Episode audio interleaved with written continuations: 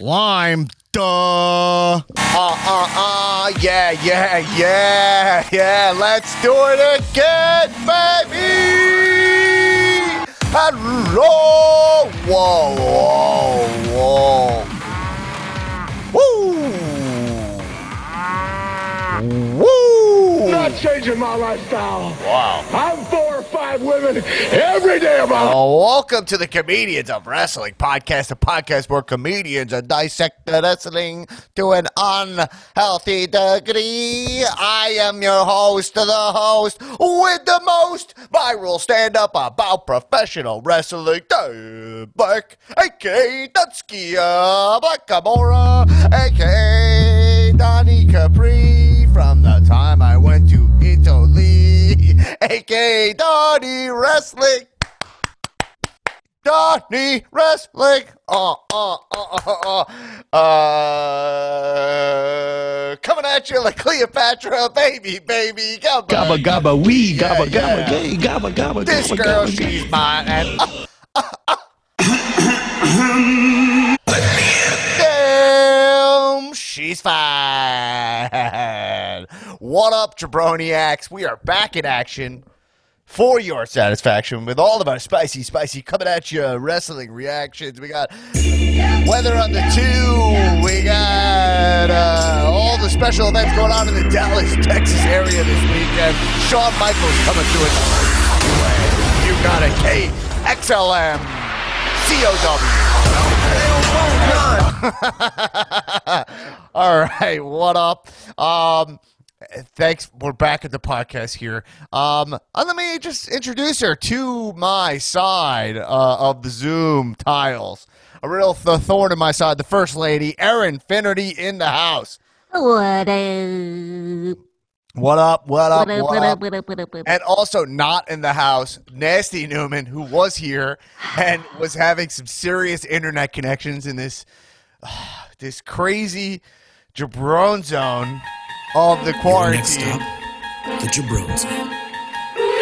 We are slaves to the technology. Uh, It's very and annoying. Yes. And full disclosure, the three of us don't live that far from one another, but Right. we are still subject to technology to record this podcast. lockdown. Yeah. Um, and so, uh, yeah, so we're re-recording about the first 15 minutes of this podcast. So, uh, yeah, we're going to be recapping what we said uh, Yep. to deal with tech issues. But by listen, that's why we need your support. And the best way to do that is patreon.com slash comedians wrestling. If you're listening to this podcast every week, and I know a lot of you are, give us a couple bucks over on the Patreon, and we are not asking for handouts. We uh, have bonus content every week. Every Monday night slash Tuesday morning, we have the Cow Movie Club episodes where you're sitting around during this quarantine. You got nothing to do. You're like, what should I watch? We'll tell you what to watch. We're watching movies with professional wrestlers in them, and then we're talking about it. Um, Erin, what movie starring a pro wrestler did we watch this week that they can listen to now, the patrons? And what episode uh, can they expect for next week? Okay, well, this week we watched the 1995 cyber thriller Virtuosity. Classic. It's, it's a classic, easy Yeah. classic. We don't watch anything that's not a classic. I mean, Everything's a literally every movie that we watch is a instinct. It's a classic, and stars Denzel Washington, Russell Crowe, Michael Buffer, and Ken Shamrock. And uh, you can check out the episode and check out the movie on Showtime. It is pretty good, in my opinion. This movie had the uh, incredible Russell Crowe performance. Yeah. Uh, this movie is dated as hell. It's like an internet movie before the internet exists. It's like pre Matrix, wannabe Matrix movie. Yeah. Um, but you can check that out. And then what should we, what will we be watching for next week? What should the people get ahead of? You guys have to check out a movie called Knockout, starring Stone Cold Steve Austin, now available on Amazon Prime and the official Cow Movie Club streaming platform Tubi. And special announcement: we will be releasing uh, a little sample of the Cow Movie Club on the main feed with this episode, uh, we are putting out the My Spy episode that we did a couple weeks ago. And if you haven't seen My Spy, you can check it out on Amazon Prime and give uh, our Cow Movie Club episode a listen for free. Dope. You can also get our AEW NXT episodes, um, bonus episodes on Patreon that I do with Nick Tulo uh, every Friday morning, where we answer your questions about AEW NXT and we mark out even harder than this pod. Also, um, you guys can check out one more plug. Um, you can listen to Erin and I on the Dan Black Attack podcast, bringing you the regular guy news, the least pretentious name in news today. Um, started a podcast on my on my other podcast that's non wrestling related uh, because I am a three dimensional individual. Okay. Um, we're talking about all the questions I have as a news junkie in the news.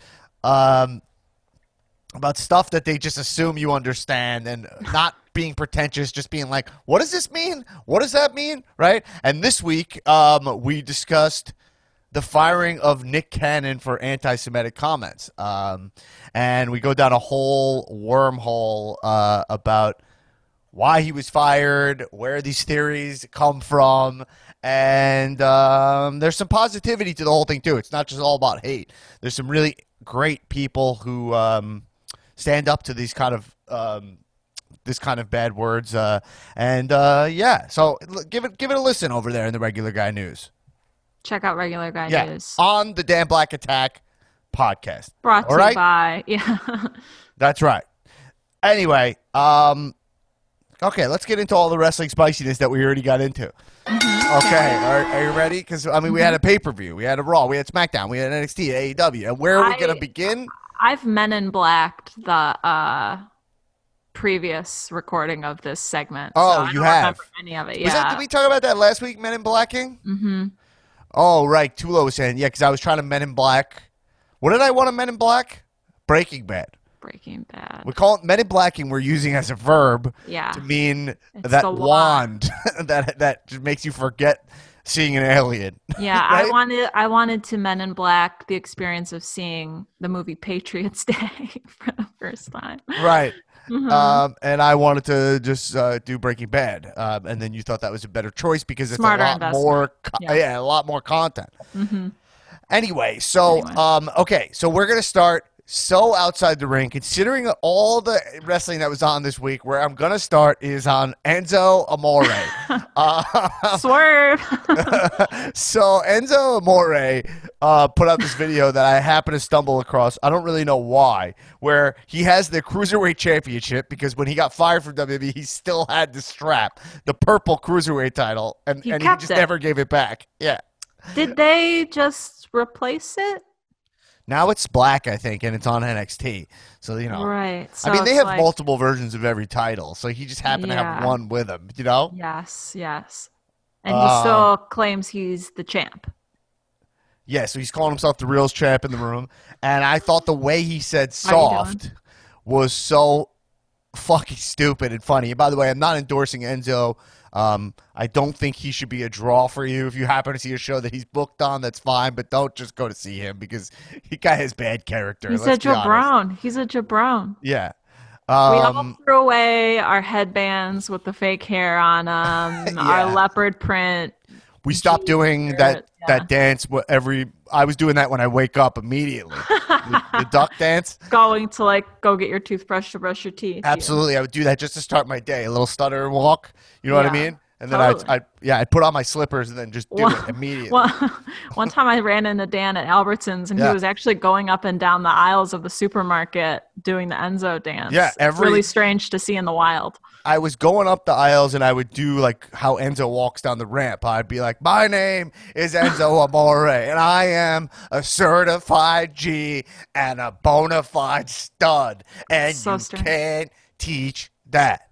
And this mm-hmm. right here, this is Kellogg's Frosted Flakes. All right, uh, folks. Um, I couldn't even think of a cereal. You know that? Kellogg's Frosted Flakes. You know how health fucking jacked and healthy I am? I could barely muster up the specifics of a cereal that was relatable to the folks.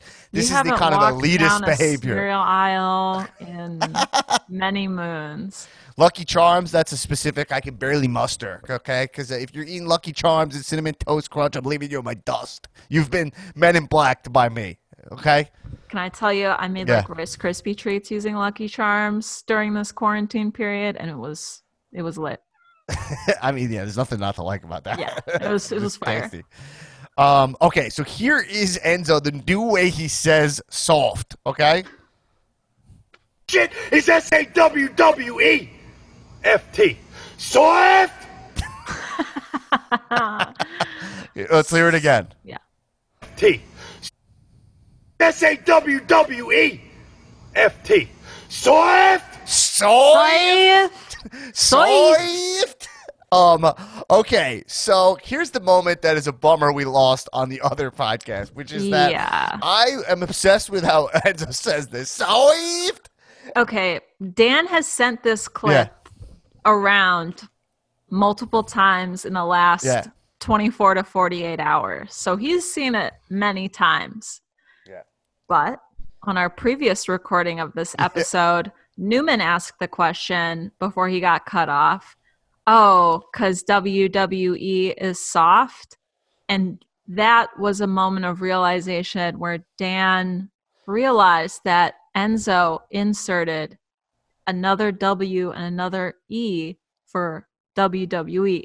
I thought just it thought he added a fun way- and an E to make it sound weird. I and didn't to make even, it sound different so he could continue to use this maybe licensed catchphrase. He didn't even pick up on it and it was very funny. and um, now explaining a funny moment back is always very funny. yes. I did not pick up on that. Um, it's similar to the time where I realized 10 years after the show was already um, canceled uh, or retired or finaled uh, King of Queens. I realized it dawned on me, oh, he, that character probably lives in Queens, and he's the King of Queens. And I You never watched- I'd never seen the show, so I didn't realize he lived in Queens. But I was like, "Whoa, what a good title! The King Yeah. of He's the King of Queens." Well, if you would have if you would have even seen like the first 30 seconds of an episode, you would have known that cuz it's like in the theme song. Oh. that he- Soft. The Queensboro Bridge. Soft. So you Soft. Soft. Anyway, what I an just- idiot. She's What so a funny way to get around the, the, the, the copyright of soft or whatever. He says Soft. soft. Um, you know, Enzo. The thing about Enzo is he has a talent for wrestling, not in ring wrestling by any means, but he is definitely uh, a draw. He's also starting. To, he looks like crap if you look at his picture and stuff. Like, I. I, I look at like the real one's account from Yeah. time to time if it comes up, but I haven't checked in on him besides that video in a minute. Yeah. Well, he's S A W W E F T. Uh, okay. Anyway, moving on. So we're gonna discuss again the the swamp fight from Extreme Rules pay per view. Mm, I enjoyed mm-hmm. Extreme Rules pay per view. Um, it wasn't an amazing pay per view. I thought there were some sloppy moments with it, but I still had a fun time with it.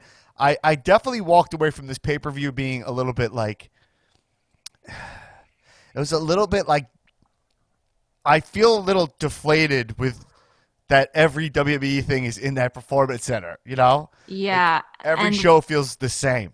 It feels the same. And um, Nick Tulo pointed this out that they didn't do any, they called it the horror show at Extreme Rules, but the set, the performance center, they did literally nothing to differentiate it from any of the weekly shows No. that we see on TV. It was a Yeah. huge missed opportunity that could have made it like a little cool, cooler and like more palatable to watch, but Yeah, it and- was and- still fun. it's just this thing. It's like I understand that they have like three.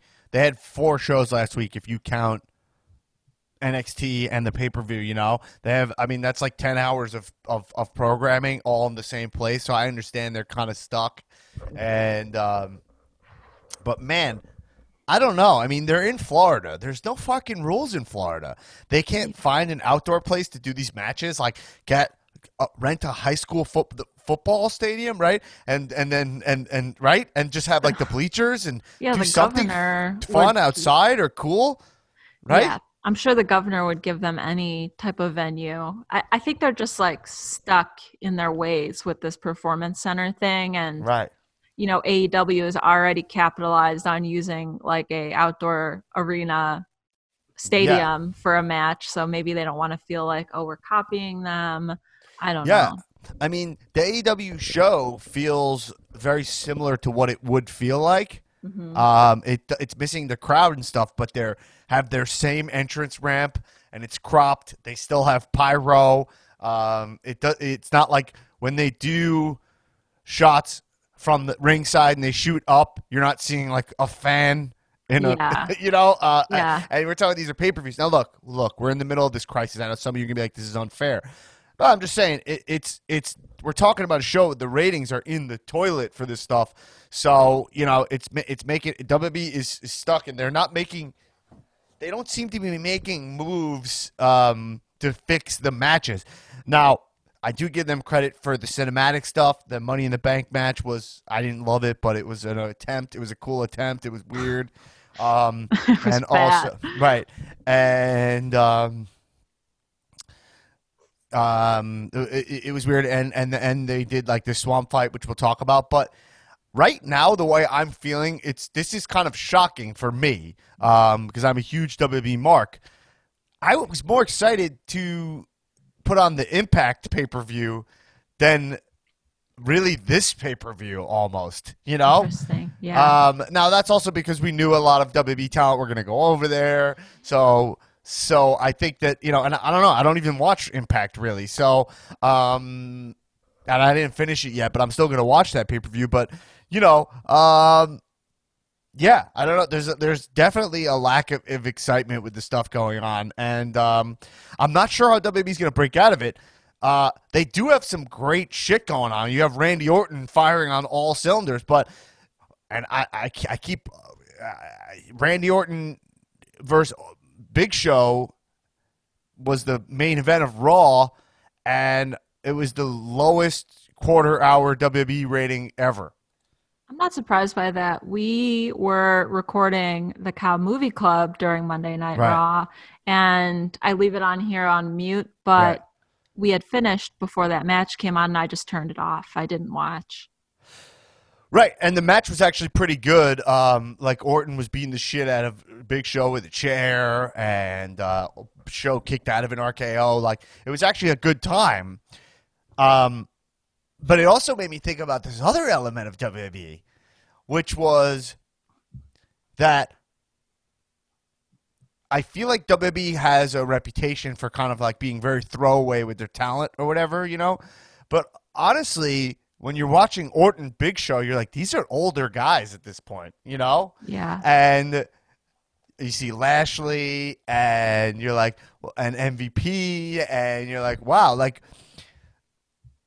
I was like, oh, maybe they really need to like really freshen up the talent pool here, you know? Right. um and uh and and like maybe that's also a thing where like but i i, I don't know i you know I, my point is that like I like WB giving these guys long term jobs, you know. Sure. Uh, so I, I hope that's not what it is, but I just had that that like dawned on me, which is that like, oh well, why am I watching AEW? It's all fresh, it's all new. But I just do think the real answer to this thing is they just need to get creative for the long haul, like the long show. It's cool. Get these cinematic matches are awesome. I love them, but every match in that training center, it makes no, nothing feel like a pay per view. Right. I, and I kind of feel like, you know, the mat, the swamp match, for example, I said, like, why can't they do this during the week to like make Raw, the three hours of Raw, break that up, do something interesting in there? That's a great point. It doesn't seem like it's that hard to do. You know, AEW has done executed this like a few times with the Dark Order, for example. Right. Like they should be mixing it up because three hours every Monday in the Performance Center is a slog, and if they eh, they could do it, like make it part of the show every week, just to make the regular programming more exciting. Yeah, I think you're nailing it. Like the whole the the AEW the WWE model right now is not good because like for example, Palm Springs, right? Was a huge release movie. It was a big indie movie. Um it was supposed to be it, it, it, uh, it went to Sundance. There was a bidding war for it. It was like the big movie people wanted to buy, and they're like, "This is going to be a big hit movie," even though it was a small budget indie film. And it came out on Hulu. It's just a, a blip on Hulu menu in this mm-hmm. time we live in. So the concept of a pay per view is non-existent. right? Yeah. It's so when you're trying to build up to these pay per views, there's a flaw in that, especially if it's another show. Like if takeovers are just on Wednesday nights, also, and Fyter Fest, and and uh, what was the other one? Fight for the Fallen, right? And uh, fight for your right to party, or whatever the next one love is, right, that one. Um, um, i i i if that's going to happen, then that that's that's setting this precedent now that like actually time is doesn't exist, events don't exist. Every day is not really more special than the last, unfortunately. You know, it's just like we live in times are they changed instantly. You know, yeah. And a lot of Saturday is non-existent. Saturday is the same as Tuesday. I don't know what day it is. I sent several emails this morning, Wednesday, saying it was Thursday because I just it, I don't know anymore. Right. And WWE's product, like a lot of it hinges on being on tour and being in big venues and being in extra big venues for pay per views and stuff. And like you said, that model is suffering right now because they don't have their backup plan is just doing every single show in the performance center. Right. And it's like boring. Right. So like last like now every week Cody is putting the title on the line every he's opening up every dynamite. And then Moxley had a title shot last night uh, uh last Wednesday. So I do think that works where it's like why doesn't Drew just put it on like stop building to these pay-per-views. Now, on top of building to these pay-per-views, we're saying that like if it's going to be called the horror show and just still be the performance center, that's setting yourself up for disaster, you know? Yeah, there was nothing. I was excited that it was the horror show at Extreme Rules because I thought it would be something different. Or It does out of look the like box. Halloween Havoc, like a big yeah, pumpkin. That would be dope. Like Yeah. something. And also they had like we t- their social media posts leading up to it. They were really selling this horror show, and when you got there, there was nothing horrific about it. Like Right. there, I just it was a fa- it failed. It wasn't anything. It was Yeah. a fun pay per view, but the horror show element was a miss. Yeah, I mean, it's like, you know, um, a, a, a- WWE's failing to really pivot here. You know, they're just waiting for, you know, to be honest, it's not surprising. They're they're in Florida. They're in tow with the governor and the administration, and their plan is to like just get everything back to normal as soon as possible, right?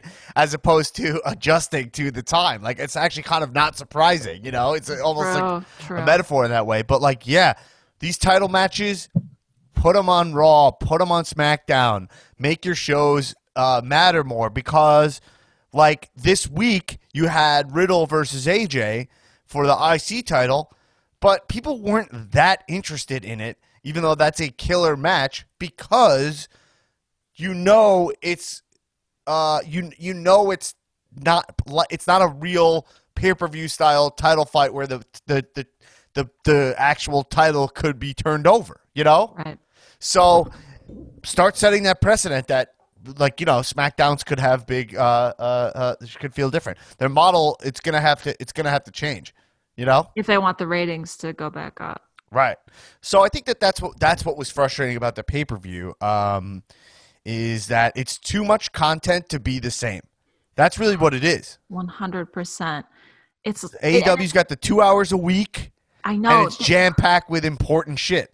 right? And this and is important, just I'm putting like in quotes. You know, a, a bad time to have quarantine happen because in October, all they ticked up. They added NXT to prime time and added another hour, and it's just so much Right. already. And then now this quarantine thing happens where they're stuck in the performance center. It's just not not great.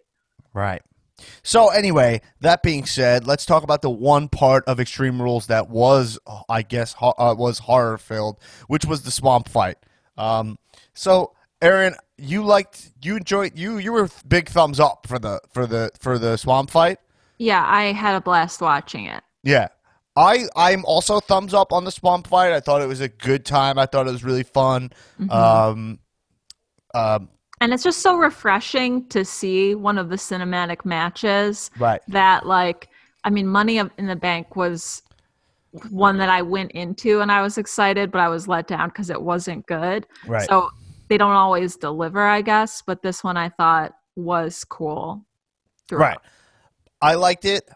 Like it was a good time, but I will say I thought it was very sloppy and one of their worst cinematic matches. Okay. Mhm. Um, meaning, like I rewatched it, and I think that, like I, I, I said this on the other app, like immediately there's something about Fedora Bray in that character that I, I think he never really figured out.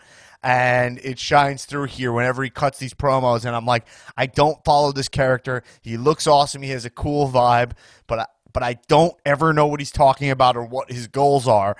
And he fell like right back into that, cutting these long-winded, awesomely performed promos where I'm like, oh, I, shit, I zoned out. And I watched it twice, and both times I zoned out, long winded. Right. And like, whereas The Fiend, I feel like is very deliberate. I understand The Fiend more. Um, you kind of get more of a scope of what he does, and there's theories behind it that you can kind of follow about what happens to wrestlers when you wrestle him and you beat him, and how far he'll push you. And Bray just doesn't have that. Bray, if you remember, was just kind of a jobber, really. You know. Um, so I I mean, loved loved Bray. I would say Bray is one of the reasons I really got back back into wrestling. I was like, this guy looks fucking cool. I saw him on a rocking chair with a lantern, and I was like, that's an interesting cat. That reminds me of like why I like wrestling. You know, Right, And still, he's deeply one of my guys. He's one of my favorite wrestlers of all time. Um, okay, but that being said, I just felt like it was kind of felt like a bunch of scenes, but didn't really effectively edit in a way where it was like, oh, it's kind of a dream sequence, you know? Yeah, I said in a text to you that it was like a bunch of cool scenes with like interesting transitions. Like, okay, Braun just blacks out and he wakes up here, but there was no kind of continuity or like through line from Right. scene to scene.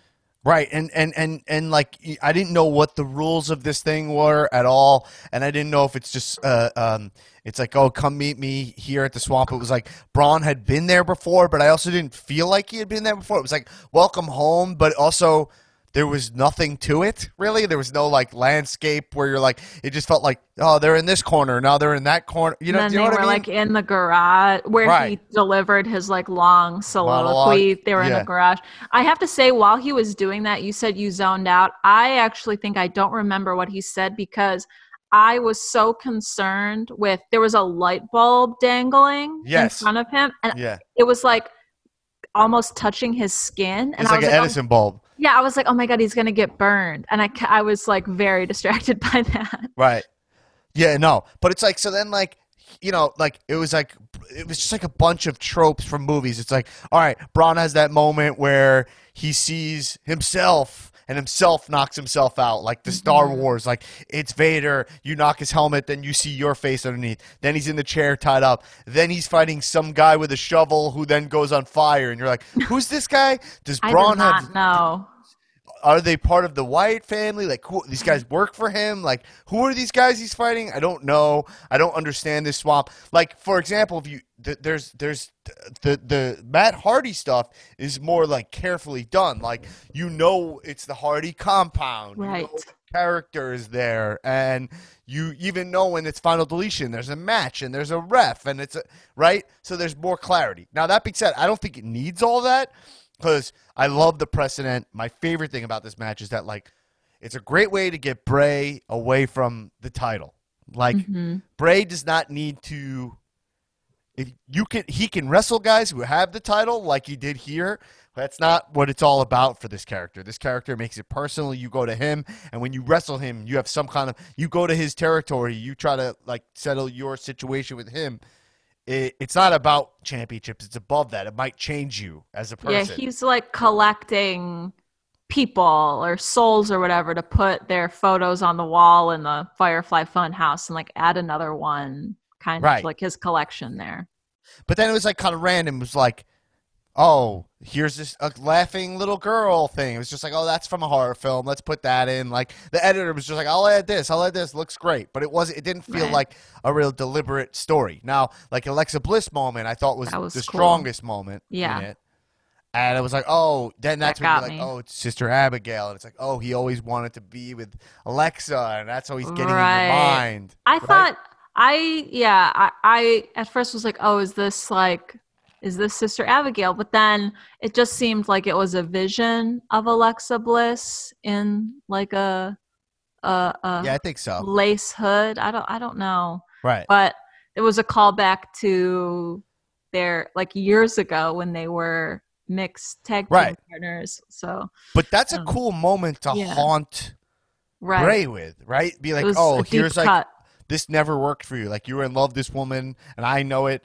You you never really said it, but I know it. But that's the only moment that was an actual spe- specific haunting Mm-hmm. of that character. You know. hmm Um. Whereas, you um. Yeah, well, I'll, I'll I'll save that for later. That'll be too much of a derail. But then it was like another moment that was like to haunt him was that boat moment. They treated the same way, but the boat The moment was boat stupid. Yeah, so Bray, or, yeah, he's You in the describe boat. this moment. So Bray winds up on his back in a little motorboat in the swamp, and somehow the motorboat powers on and rides off into the dark swamp. And then Braun's like, "Yeah, yeah, cool." And then pretty soon after, the boat just kind of like turns around and comes back, but it's empty. And he's like shocked. Like, I can't believe it's he's coming like, "I back. can't believe it." but it already drove on its own. Right. So, like, And then I he looks know. at it. It's like it's empty. It's like yeah, Right. he, he got out of the boat. mm-hmm. He's like, where did he go? And then he attacks Right. him from the back. You're like, you know, it's just it's so lowbrow a moment like that. Coming off that Abigail moment, that was cool. You know, where you're like, Yeah. actually, oh, like Strowman, like why not? You know, what what else has Strowman done that he's not proud of? You know, Yeah, they could have turned the boat around and had like something in it or someone in it. Yeah, like, what about his something- failed cash in? Why don't they talk about that? Like haunt him with the fact that like you failed to cash in. like an old briefcase? Right. You know, like Yeah. like like like dive into the lore of the thing. So I just felt like you know, anyway, and then the ending I thought it was cool to like flash the the sign like, "Oh, it's over. He I like won." that. I love that. I thought that was cool, but I didn't follow it. I was kind of like, "Oh, it's over." Oh, okay. But because I didn't know how it ends, I was kind of like, "Oh, there's no pinfalls in this." Like I didn't I didn't know the rules, so it was like it just didn't it didn't I had too many questions. You know, like I Well, you saw say- the fiend pop up at the end, right? Yeah, that so then I'm saying then when the fiend popped up, that's cool. It's like but also what does that mean? That means that the fiend is well what does that even really mean? It's just he looked awesome. It's cool to see the fiend pop out of water. Yeah, what it what are we talking about? I don't know, but I just kind of feel like, well, if the fiend is involved, like the fiend popping up at the end, it's like, oh, the fiend was behind this whole spirit journey that he led Braun Strowman on through the swamp.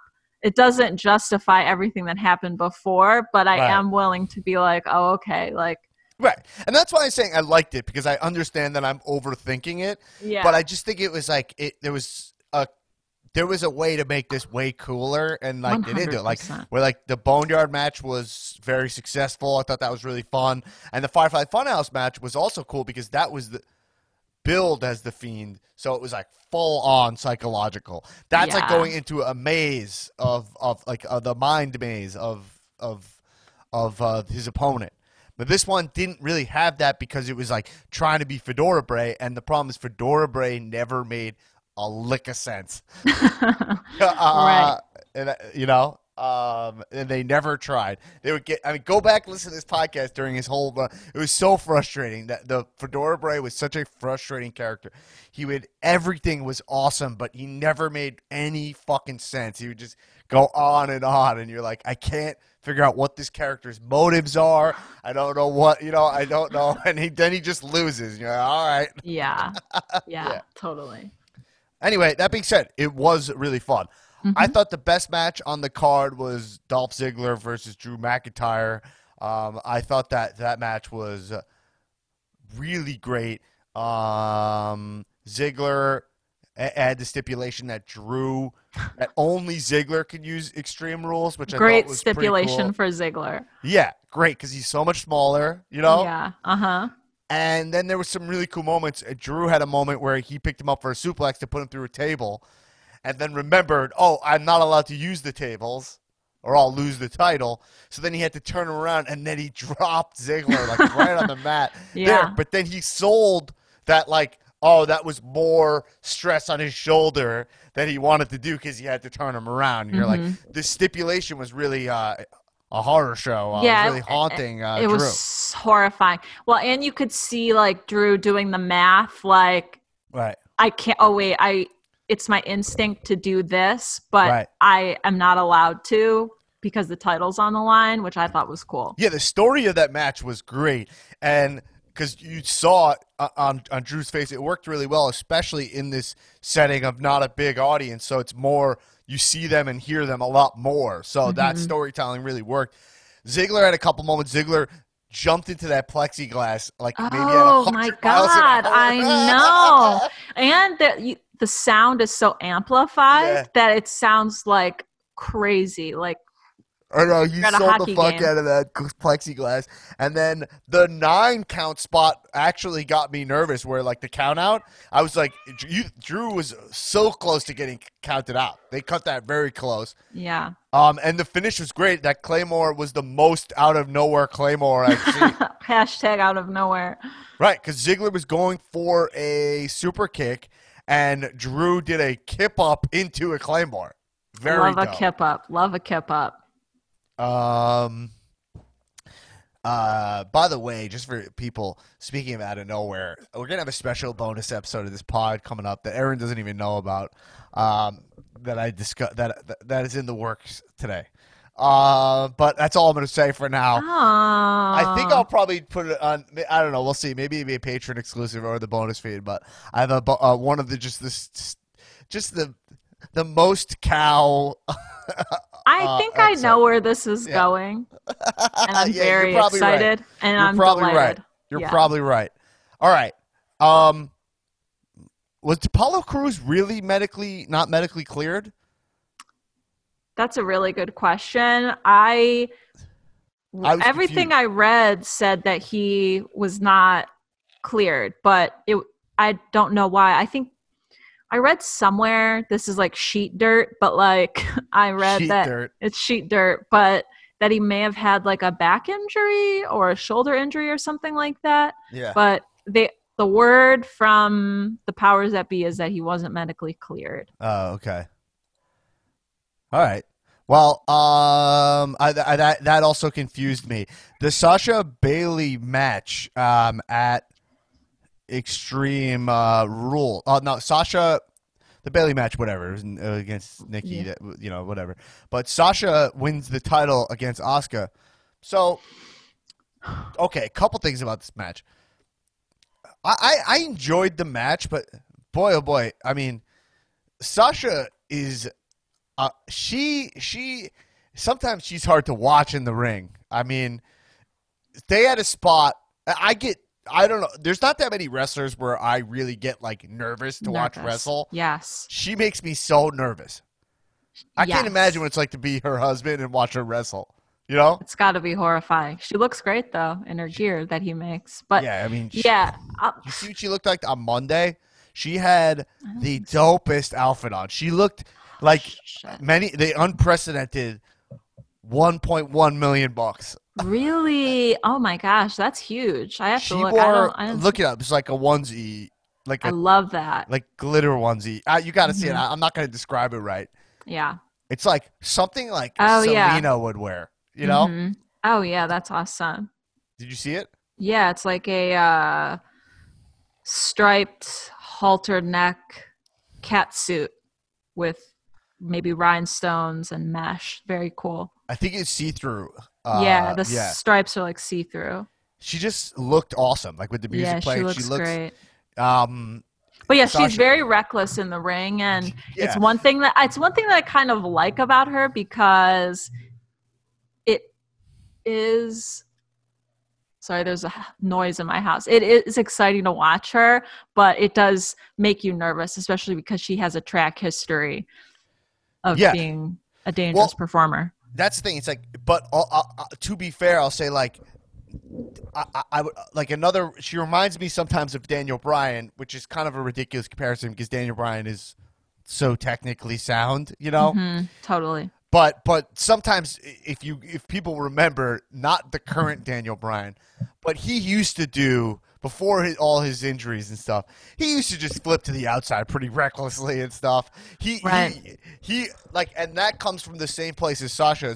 She's wrestling. She's small, you know. Yeah. And she wrestles. A lot of these women are actually kind of like more. They're bigger than her, and and uh, anyway, in like person, she's tiny. Right. She's like a little person. So the, but like that spot where her and Asuka were on the top rope, they were doing like kind of a, um, what would you say that? That was like a, uh, it was like a German suplex from the top rope, right? But they set up for that spot for a long time.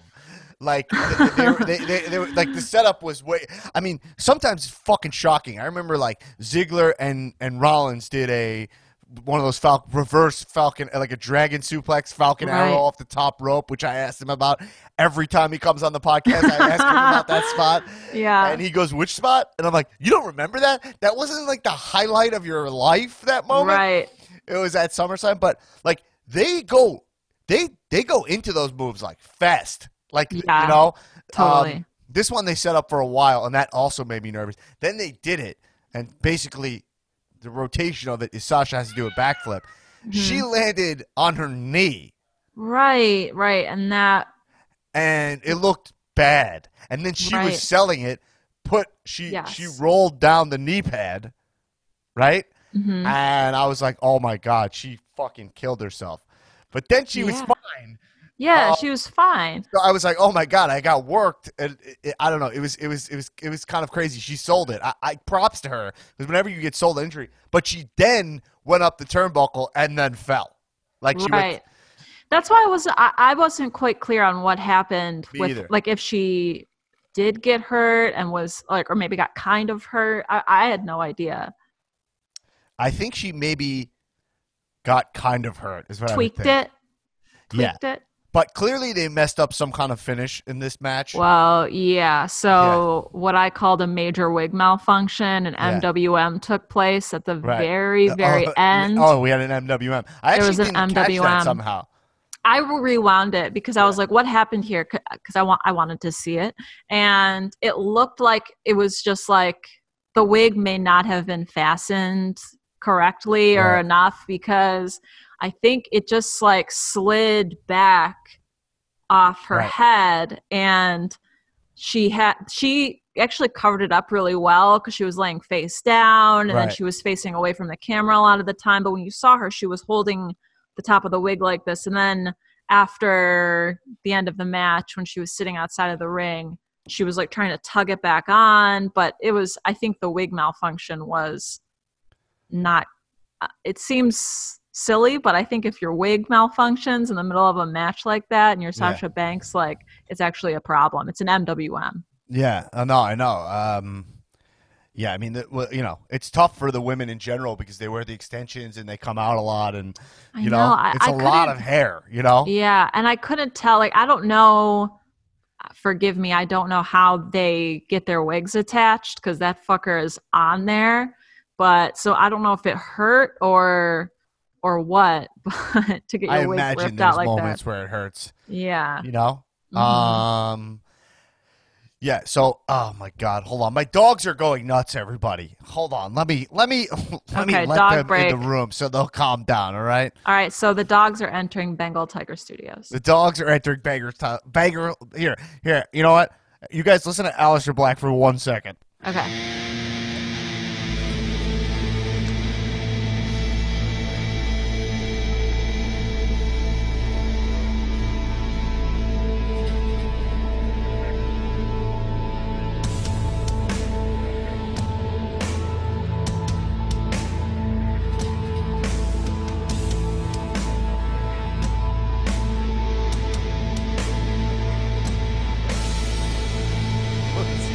All right, we're back.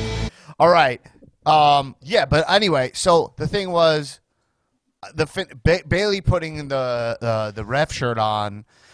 You know, I felt like this was like the night of confusion. Like you had the swamp fight. I was like, how did that end? I was like, Right. is Apollo Crews there? I don't know. then like Rey Mysterio eye thing, I didn't Oh. see the eye. I was like, wait, what happened there? Like then this was like, is did did she win? Like if you had one of these, it'd be fine. Like if it was like Sasha won the uh, uh, the title and it was kind of weird, it was schmazzy, you'd be whatever. But the whole show was like a little sloppy in that way, where I was like, I'm I'm kind of unclear what I'm. This this show is just like a, a mess a little bit, you know? the confusion show at Extreme Right. Rules. right. Uh, that maybe that was the horror show. Was Yeah, the, the- finishes? yeah, yeah, yeah. yeah.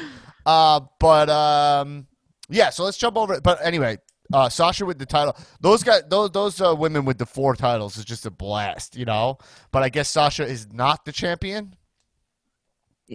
I, I didn't watch Raw, so I don't know what was Yeah, deci- no, no, no. determined Ste- there. So Stephanie. Stephanie came on the Titantron um, during Raw and was she like, was "Hey, live hey." from the Money in the Bank conference room the at Money in the Titan Bank Towers. conference room in Titan Towers. Yeah. Yep. No, that's the Money in the Bank conference room. All of a sudden, Stephanie, I guess you, the McMahons, I get that they're always in charge, but this show has no clear GM. All of a sudden, she's like, actually, next week, and you know, the show is just it's it's slop it's sloppy. I know she's Stephanie McMahon, but it is sloppy for Stephanie to just like I show up whenever Mm-hmm. you know and and that's it and then no one's in charge of the show it's it's sloppy like uh you know like you have regal you know triple h you know they're they're there doing it. So it's just it's it's it's it's it's confu- it's confusing. It's like oh well now they're gonna have another title shot whatever. But Okay. okay, whatever. Um yeah this eye for an eye match. Um look I thought the match was fun. Rollins, uh, I thought, uh, uh, just to jump to Raw for a second, I thought cut a great promo on Raw, um, which we'll get into, but I didn't see the eyeball. Um, I, I saw a pic of it online, but did you see it on the feed? I was watching really closely for it because I was like, are they going to show it? Are they going to show it? Like, let's see the, these horrors. And through his hand, kind of, you could see like a white fake eye. It didn't look real at all. It was like matte. Like it didn't. It wasn't. Right. Didn't look like your eyeball would look. Right. And so, so I did see it. The thing that was most horrifying to me was Seth Rollins throwing up. Like that. Right. That I reacted to very negatively. I did not like it. Right. Well, did not I, like it. Don't. Like I like that. I like that Seth Rollins is throwing up because he's like so disgusted what he do with this stuff. I kind of love where they're going with. I think Seth Rollins and Randy Orton are doing like cool jobs during this quarantine. Like, uh, the, Seth Rollins is like his character is like going down this wormhole, and what he Yeah. did that was at this promo Eh, during this promo I thought was fucking killer was is he reminded us why he became a bet a villain, which I thought mm-hmm. was really cool. He like he was like there was he's like the question I keep getting is do you regret doing what you did to Ray? And he's like my question to the WWE universe is do you guys regret what you did to me? You made me this way. Right? And it reminded us remember why he turned heel like he was the face of the company with the title and then with the fiend thing everybody started booing him and Seth Rollins is mm-hmm. not cool and all that shit and he's like you turned me into this you know and so it's cool that like we know actually he's a good guy but the fans drove him fucking nuts that's the arc of this new Seth Rollins which is Right. very cool you and know it makes a lot of sense. Yes, I, I, I really like the work he's doing. Seth Rollins is so good at this biz. Yeah. Um, Um, and he's he's I think the guy doing the best. Him and Orton, but I think that Rollins is the guy doing the best work during the quarantine. That's not gonna get the credit he deserves. Right. Because uh, with the crowd, it would be way better. Yeah, I mean, he does thrive though without the crowd around, and I think he's like working on his acting skills a little bit more, and there's some more subtlety when he speaks. Whereas, like, I think Should have known better, dude. yeah, it gets lost in the crowd. Right. Should Uh, known. Good for uh, you. Yeah. Well, yeah. We we know he's been studying Christian Bale specifically. Yeah, he must uh, watch that. We um, Good for him. Good for him. Yeah, honestly, good for him. If I'd say anything, I would say, really, you know what? good for him. Mhm. Good for him. Agree. Um, but uh, so. Uh, uh, uh, uh, Oh, Got it. good for you. Worth it. Um, Sammy Guevara. he's back. Uh, Uh, what he's was back. his name? Uh, when he had the mask on, Oh, I, what did they say? I don't know. I forget. I actually turned down. Serpentino. I turned down a to give Karrion Cross uh, and Dijakovic the full. I gave them the full screen because it was like this was. I'm trying to figure this Karrion Cross guy out. You know, Noble of you, yeah. uh, yeah, yeah, I'm trying to figure this out because I'm not feeling it at all. Uh huh. And uh, but a lot of listeners are like, he's cool, he's awesome, he's awesome. So I'm like, I want to make sure I give it my full uh, uh, thing. And whatever, while we're talking about it, but I'll get into it more on the bonus set. But um, I liked the match. The, uh, him Dijakovic had a good match. Uh, I, I I liked it. I just don't. Uh, I'm unclear with this Karrion Cross guy. I'm unclear. It's I'm not. It's I'm not. I'm I I I'm not clicking into whatever the fall and prey thing is. I, I, me neither. I, I don't watch NXT Right. very much. right. So you're like, so well, I'm saying it's just they just say fall and prey, and uh, it's like TikTok, your time is up. But it's like, whereas I, I just I don't have a handle on it yet, and I don't think they do either. So anyway, Yeah. it's a little like satanic or something, or like Hmm. fall and pray. We're gonna take this place down. But I'm not. I I I- want to. I I just I want a little more. I want to. I want. I, I want to get a handle on it. I'm also unclear of his wrestling style. Totally, he's not. They're they're. Tr- he's billed like he's fucking monster, but right. he's not Batista sized. And so, oh well, if you're not Batista size, there's Right. no no room in this in this room for you.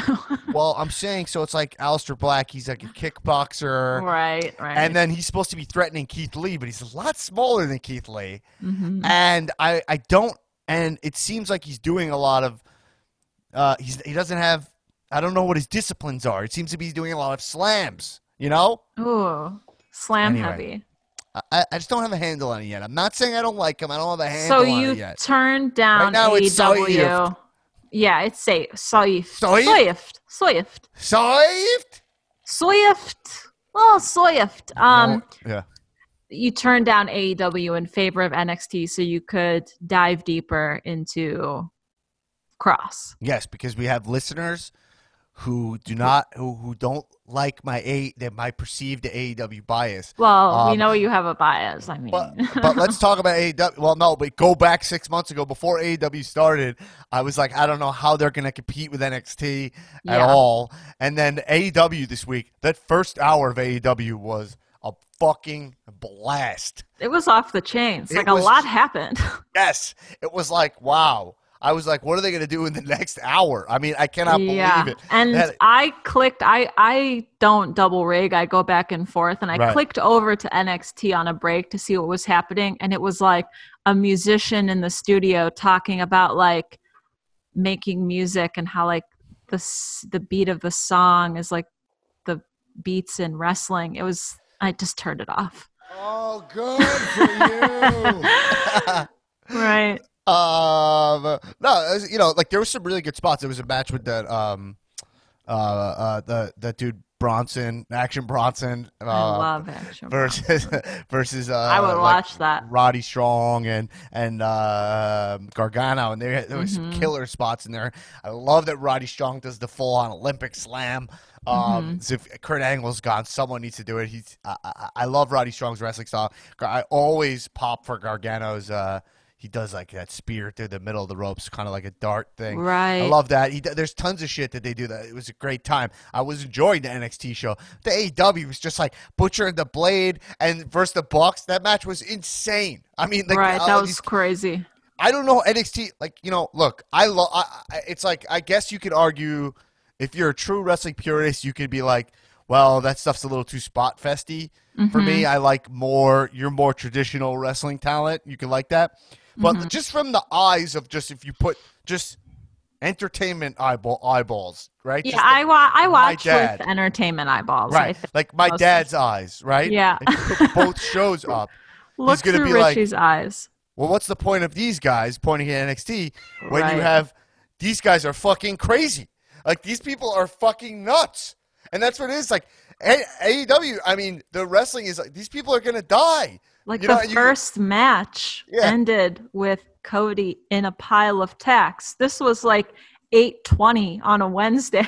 I know, and they weren't even rigged tacks either. Like the tacks, you saw his back. It was like they were stuck in his back. And like also when you're watching, like Cody's not going to the tacks. You know what I mean? It's gonna be Kingston. That's why they brought Eddie Totally. Kingston in. He's gonna go through his tacks, and then you're like, no, he's he just went right on the tacks. Ah, I know. It was Yeah. just Like Cody's like out there like every they make every Wednesday like feel like a fucking big deal. Totally. And I think it's Um, smart that he's like kicking off every show with this challenge because you never, like Forrest Gump said, you never know what you're gonna get. He said that. Yeah. Um, you know, that's a, I, I, I don't understand. I, I'm interested. Like, if you, I, I understand that perspective, and I respect the perspective. If you're someone who's like that, wrestling is like it's. If you see it and you're like, it's too crazy for me. It's too spot festy. It's. I like to see like more two guys grappling. You want to see more of that, like Orny Adams. Like they had that match, Orny Lorcan. Uh, not Orny Adams, that's a comedian. Orny Lorcan uh, versus uh, Timothy Thatcher, right? I mean, those two guys, by the way, I mean, they looked like default wrestler A and default wrestler B. Like right. they're both in blue trunks. They looked exactly like it looked like one version of him where he doesn't shave his head and one version where he doesn't. It was like Yeah, pre yeah. quar, post quar. Uh, right, right. but like, no. That being said, those guys are killer wrestlers. I mean, Thatcher. I'm actually a mark for Thatcher. Uh, I think he's he looks awesome with his teeth. Look like shit. I mean, he's scary looking dude. He, he like, and he and and he feels like a perfect dude to have like be like a submission guy. Great. yeah. But if my dad saw that match and then he saw the butcher and the blade, where the blade flipped to the out of the ring, missed the table, I don't know how he's even Oh walking. my god! know? I all, all I could think about was like his tailbone. Like he landed like square on his ass. Right. And then the, the match ends with the Bucks both jumping off of Oh my each tunnel. god! And yeah. you're like, I, I don't know, you know. And th- so then I was like, oh wow, that match was insane. Then they cut immediately. Jake the Snake, and, right? And you're like, oh my god! And he's with Lance Archer, is huge, and he just goes, "Come here!" And then he goes into the locker room and he just beats up every stooge in the locker room, throws one guy through the ceiling. with uh, like tile came out and fell and broke. My favorite part was he Yeah. like knocked one guy down and then like picked him up by the back of his jeans and was like carrying him Right. like a true bully move. And, Threw him in the uh, trash. Right. Uh, and uh, that's it. Now, look, look. I just think comes, so I, I just don't understand how a wrestling fan AEW feels like. I always say it just feels like the wrestling show that like we've always kind of wanted. I feel like it's like Yeah. it's you know it's just it's for it's more for adults. It's run by a fucking mark and a half who just learned Right. everything right, like Tony Khan. Totally. He's he's a billionaire mark, 35 year old guy, watched what Vince did, took all the best stuff from it, and was like, oh, I'm going to build on this and bring a new perspective. And it's, we have both. We still have WB. We're the winners. We're, we're Yeah. winning. We still get to watch Edge Orton, you know? Yes. We get to watch Royal Rumbles and Brock. We get to see all that, but then we also get to see uh, uh, uh, uh, uh, uh, a fucking Canadian destroyer off of a dinosaur. right. right. It's just it's a great. It's that's what's crazy is that wrestling right now feels frustrating with this quarantine shit, That's the problem. but yeah. also amazing at the same time. Where I'm shocked that wrestling fans are like are are dipping out, and I'm also shocked. I'm like, I'm shocked. I think AEW should have higher ratings every week. Yeah, I agree. I mean, I think it is easy to dip out on the WWE product. Like, I don't watch SmackDown with the volume on most of the time, and I watch a lot of Raw on mute. But That's qua- that's all quantity. that's quarant. Yeah, it's quantity and it's quarantine. The- the it's, Qs. It's the two Qs. The Q that and are, Yeah. Ooh. if if when I used to watch when I used to watch, um, but and during the Attitude Era, um, as a as a young lad. Okay, Oh yeah, you were just a. Was- you tw- s- a you saw what I looked like. Remember what were we watching? The Beyond. we the watched Mat. Beyond the Mat, and like Dan's like analog was in the movie, There was basically me. It looked just like, and I was like, I can't believe that's probably what I exactly looked like. and my watching thought watching it was, I bet this is like Dan. Like There's this no has had to be what me like. then and now, except for Right. that I was a virgin then, and Mm. I am still now. You had uh, the you had facial hair. You were full grown. Yeah, yeah, Uh, sadly for me, I'm the same guy then and now. Yeah. But like, I wasn't. I feel the same way about Monday Night Raw then than I do now, Uh-huh. except for the fact that the con the quant the content of it, the quantity, is so hard to keep up with. But if I'm saying for you, if Raw was then, then Raw was a huge deal. hmm They added SmackDown then, and so it was like fine, but that was at the height of wrestling. Right. But you didn't have NXT, you know. Uh, you had WCW was dying, you know. hmm But even then, it was like Raw's the thing to watch. You can kind of smack, you can kind of miss SmackDown. Right. If Raw was just, if you just had two, and it was two hours, by the way, you know. That would be key. So if Raw was once a week, and you didn't have SmackDown, just Raw, you would never miss a Raw. No, I of course not. Of course not. It's they overwhelm. It's just like go, "I can't keep AEW. It's anyway. it's two hours. It's easy to watch, and then Yeah. that's it for the week. There, I mean, you can watch AEW Dark if you want, but like it's that's just what it is. I I For totally the agree with that. hardcore marks, I'll re- uh, relate this to Magic the Gathering because some people like this. I like it. and I know nothing about magic. Well, like they, I- they they decided to make these things called expedition lands, right? Mm. And they're like these are extremely rare promo products, and they're in like so a rare like if you wanted to get a mythic rare card, that's one out of every eight pack. These are one out of every forty five pack, something like that. that's right? very rare. and they're and they're like full art. They look awesome. You know they have high value. They're gonna stay. So when those came out, I was like, I'm chasing all of these, and I and I put a Love lot of effort into into getting them, Uh-huh. trading, opening packs. I would get one. I'm like, all right, I have this one. You know, right. And then they announced, oh, there's gonna be these kind of promos in every set that comes out, and then you're like. Oh, I can't do that again.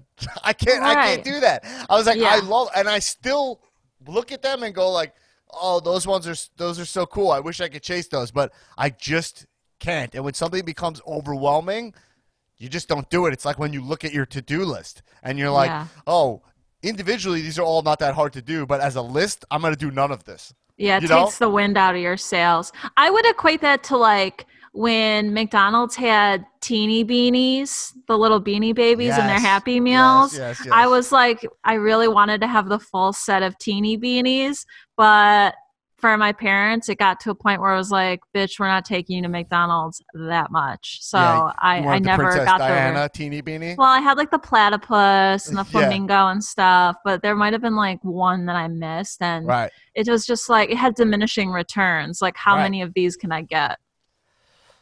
Um. Fuck it. Yeah, and then you just get. I, I totally. You, you you eventually just give up. But Mhm. so all right, moving uh, uh getting back into the realm of wrestling and not uh, our '90s hobbies um, that uh, for me have extended into the, the today. Um, You should see my Beanie Baby collection. you, should, sick. you should see my Beanie Babies. But um, yeah. So anyway, um, I, I- all right. Well, yeah. All right. Two places I want to go. Uh huh. So it's looking like Kairi Sane is leaving, Hmm. and they're trying to get her to stay, and they let her pin Bayley on on Raw. And um, I read that was her last match, though. But I don't know if it is or not. But we'll Such see what happens with, with Kairi Sane. But it's like you know, it's that classic thing. It's like she's threatening to leave, so now they're giving her some good booking. You know, Of um, course. right? That's such a loss too, because she's really great. Yeah, we had the return of Mustafa Ali. Mm, which is cool. Looking Did they just good. ditch the whole hacker angle? Oh my god, I don't know. Was the hacker angle hacker angle was the hacker angle attributed officially to Ali? Sammy Guevara. It was Um, Sammy Guevara. Yeah, that's what we, we just. uh, no, I don't. I, I. It's felt like it was him or. I whatever. thought it was him too, but then it disappeared. I, I saw like maybe uh I don't know. They probably just realized like, how? What are we gonna do with a hacker? Like, what? What, Right. what do you even do with that? You know. and they just abandoned ship. I mean, I'm down to try anything, but like, what are, they can't. You know, I I don't know what they exactly do with that. Um, and then another thing that was shady this week: Aleister Black shadily ended his undefeated streak. Um, right. which was pretty smart because like you can't the undefeated streak thing is is a trap. Um, and but they made him look strong. They booked him strong, and people didn't even know that um, Rollins had uh, beat him this week. Uh, yeah. So um, um, I don't know. Save some of this stuff for the bonus episodes. All right. Last thing I want to talk about is there's a hashtag going on the Naomi deserves better hashtag. Oh yeah, I've seen this. And this got a lot of heat. Um, this was just getting a lot of traction that like she's not booked right. And then Booker T came out and said that um, you don't. He came in with kind of what do you think he came back came with like the classic that generation. This is how wrestling works. No one gets anything. You earn everything. No, no, no. You don't want to give her a handout and blah blah blah and this and that. Right. And it, it just, you know, it's just an interesting thing because I love to also believe that. Like, I love to think you earn stuff, right? I, Right. I, I, I love to think in wrestling you grab that brass ring. It's not like a talk about- participation trophy culture.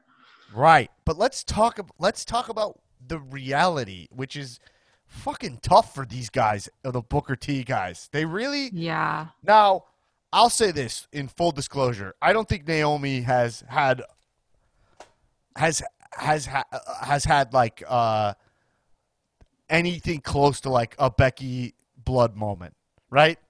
No. Or like anything close to.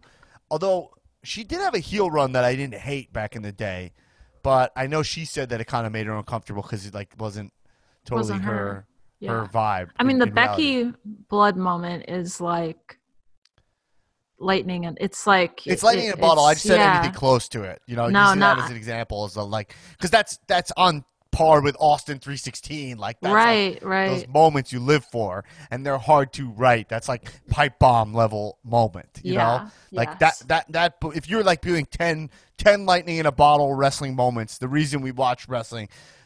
The Becky moment is on that top ten list, probably. You know what I mean? 100%. That's yeah. like barbershop window. Uh, like I, you know, I think Yeah. over time that goes up there. But like, I've watched Naomi for a long time, and she hasn't had a match I really remember.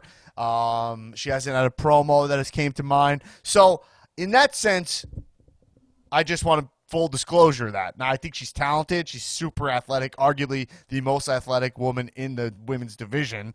Um, and uh, the glow gimmick is cool. Like I, I love the glow belt. I loved the glow belt. That's one I would love a replica of personally.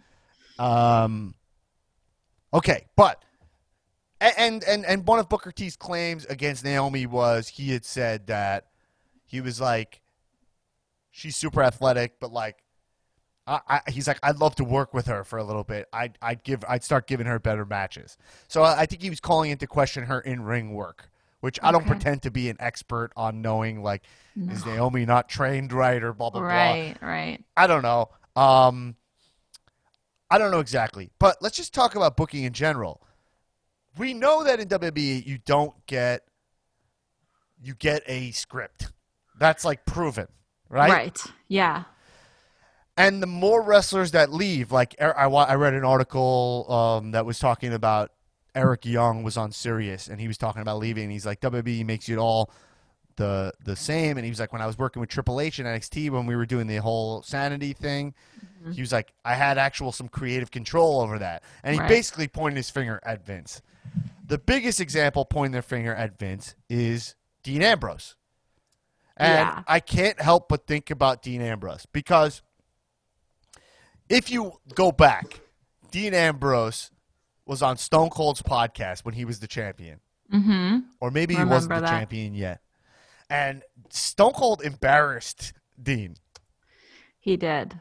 He straight up was like, "You don't. Why don't you grab the brass ring? Like you're not doing anything." Yeah, he know? like took him to task over. that shitty this- Mania match Yeah, exactly. with Lesnar. Right. And because Dean Ambrose was defensive about he kind of like deflected everything onto Brock. Right. So I was very vocal on this podcast, kind of like uh, talking about grabbing the brass ring. Stone Cold always talks about Cesaro. He's like Cesaro. Uh, uh, it- it- you know, what he asked Vince. He was like, "Why are you? What? What? What?" He actually asked him. He was like, "Why don't you push Cesaro? Look what this guy can do." And he's like, "He's missing." Vince straight up was like, "He's missing something." You know. Right. The Okay. X Factor. Right. He's Yeah. like Cesaro. He's he's just said it honestly, which I thought was one of the more honest moments we've seen from Vince. um, but yeah, so you think about Ambrose, and he said this stuff, and for years it was like, hey, I, that was the perception is that Ambrose was not clicking in WWE because he wasn't grabbing the brass ring. Then he leaves, talks a bunch of shit, goes to AEW, and in my opinion, is doing fucking great work when he has this creative freedom. The You know? Yeah, absolutely. Um, and Because he, he like probably matches. and he probably wants to perform better because he stands behind the product. You know what I mean? It's not Right. like he's given the script, he's doing it begrudgingly, blah blah blah. Right. So if I'm saying like what they do in court cases, right? You look for precedent, right? That's what you, you know. Uh, Yes. The Supreme Court justices they're looking through old cases and looking for precedents and examples. So if I'm looking for the precedent, the Naomi precedent, I go to Dean Ambrose versus Vincent Kennedy McMahon and the WWE Yes. trial, and I look at the outcome of that, and I say, this issue is true. Like it is, it is true. That- Absolutely. and if you're Booker T and you're saying you have to grab the brass ring, and you're Stone Cold saying grab the brass ring, you're you are. I agree that there's some extent where you have your moments, you have your get these hands moments, you have your suplex city moments, but under the parameters of WWE, to point to blame it fully on talent nowadays, you know you're being a jerk. You're wrong. It's 100% wrong. And, uh, you know, the argument always comes up like, well, Vince just controls everything. Like, Naomi doesn't, she can't just decide. Like, she's not the person who's in power in the situation. Like, she, I agree that she does deserve better, but it's Vince's call. And that's the that's the root of the problem. Right. I think like if That's you why think about. SNL, Yeah. is is similar to WB in that way. Right. And that's a world that I'm very familiar with. And so, like in SNL, you pitch every. There's no ideas that don't come from the talent, right? Right. So everybody comes to the table and they're at a table read, and you read it, and then you bring. Oh, I'm going to try this character. Now it might not make the show, and then you might none of your stuff made the show, and then you get cast in a bunch of other stuff, and you have smaller parts, parts you don't want. But you got to try to bring your thing to the table. There's some mm-hmm. level of democracy. Now it's historically and written about a place that has a bunch of politics and and cliques and blah blah blah. So it's hard to get your stuff through. So that makes it difficult. But WWE doesn't even come from a place of you pitch your ideas. Some Right. guys can do it, some don't. If you get listened to, it's completely random. It- Yeah. the, the creative is very tightly controlled, and it's given to you. Right? You're you are Mm-hmm. expected to perform like an artist, but treated like just an actor. Yes. So, right? So there to to say that to say something like Booker T is saying is to be blind to the uh, bureaucracy of the institution, and you're not looking at precedent, which is the Dean Ambrose versus Vincent Kennedy Vince McMahon Kennedy McMahon, WWE Mm-hmm. uh, case. Legendary court case. Right. And Yeah. um, what about Cody Rhodes versus Vincent Kenny, Kenny McMahon? I mean, Cody was so underestimated by WWE. I mean, if you see what Cody's up to now and you think that he couldn't main event in WWE, that's silly. The guy has so many, so much creativity in his bones. Right. And it's just like Vince has all the power and he's the like governing body, but he is also often I mean, he's sometimes just straight up wrong. Like Right. there's precedent for him being incorrect about stuff all the time and who he gives chances to and opportunities to like he's not making the right, Right. call all the time. Right. And there's so many other factors that I'm not even totally blaming him, but I'm saying I do blame this thing of like you got to earn everything. I think that that's only half of it. Yes. And so if you're come down being like, and it's just how I feel about politics. It's why I do like the you know the, the plug the RGN, the Dan Black Attack podcast. Regular I'm so news. shocked everybody thinks they fucking know everything. Yeah. Especially complicated issues, people have hard, hard stances about stuff that is so, so involved. You know, Right. and that's what happened to, with like this Nick Cannon thing, where he's Yeah. trying to like here's a, here's an opinion about something that is way above uh, uh, uh, his understanding. You know, Right. so anyway, um, yeah. So I think Naomi does. Naomi deserve better. Every WWE talent deserves better, That's fair. Yeah. right? so, Right. And I think Naomi's I great. Think Na- yeah, Naomi's great and she's really likable. And I think people want to see more. Not only that, but she's like, from what I saw, like a pretty big part of Total Divas. Right. And so, like, people kind of, I think, feel like, Trinity. Like, Trent? yeah, I, yeah, I'm like, I at least feel like, oh, I'm kind of familiar with her as like a person and I really like her Right. a lot and would like to see her on my TV on like, you know, Monday or Friday more. Yeah, I would like to see people. I would like to see wrestlers. I would like to. I, I would like to see wrestlers execute their vision for their characters. more. Yeah, that's that's like all I really want. Um, and it seems like Triple H, from what I'm reading, Triple H is better at this than Vince. Like that's just what these wrestlers. They're all leaving now, so the mou- the mouths are moving. You know. Yeah. And uh, it's pretty interesting. Anyway, I'm going to save the rest of the stuff we have here for the bonus episode this week, uh, but I'll give you a preview of some of these topic, topics that I got, which is um, should Brian Cage wear kick pads? Um, you, uh, does did Britt Baker get actually break her nose? I looked a little closer at that. Uh, did she break her nose when that thing hit her, or did she break her nose when she was bleeding at that other match? I don't know. I'm interested in that. Um, I want to talk a lot about how great this MJF match was um, on AEW and what a great character building match he had. Moment there had nothing to do with titles. It was just about building uh, a character and doing his thing with that TV time. Um, and then we'll talk about this NXT title tournament, and we'll talk more about carrying uh, uh, Karrion Cross. And I'll, I'd like to get well, I'll get Tulo's take on uh, on Karrion Cross. I um, Tulo's take. He's we'll got a lot Tulo's of take. Yeah, I mean, I'll tell you what, a big Scarlett Mark. She when Mm-hmm. she enters uh, and that whole thing, I'm I'm totally she's she's a star. She uh her acting is great when uh, she's just smiling and laughing and she's like kind of scary. Uh, I dig it. All And right, they're they're a couple in real life, right? Yes. Okay, cool. Yeah. That's cool. IRL. Yeah. Honda. Honda. IRL. Anyway, Erin, I'll see Dan. you uh, uh, uh, the next the time we Cow Movie. Clubhouse. I'll see you in the Cow Movie Club, and we'll and be you talking don't about forget Knockout. we're going to be talking about knockout and uh, after you listen to this episode check out the cow movie club sampler my spy episode that that is When is that? What day should I put that out? uh put it out along with this episode All right, I'll put it out. Yeah I'll- so you I'll- guys I'll- can click over to the my spy episode and see what we're up to in the cow movie clubhouse and if you like it you can join us next week You got it. to watch knockout at patreon.com slash comedians of wrestling All right, everybody. Yeah, thank you, and everybody check out the Dan Black Attack podcast while you're at it. That one is free. I mean, Yeah. we're, we're doing a lot of potting. There's a lot of good content, and also, by the way, a lot of you reached out to me today about the the Nick Cannon discussion, and uh, you know, you were saying that you really dug it. So I appreciate you guys That's listening. Um, and rate all of our podcasts five stars on Apple Podcasts. All right, and everybody, hey, keep watching wrestling. Kisses. Comedians of wrestling. I listen up Wednesday. when I go to work.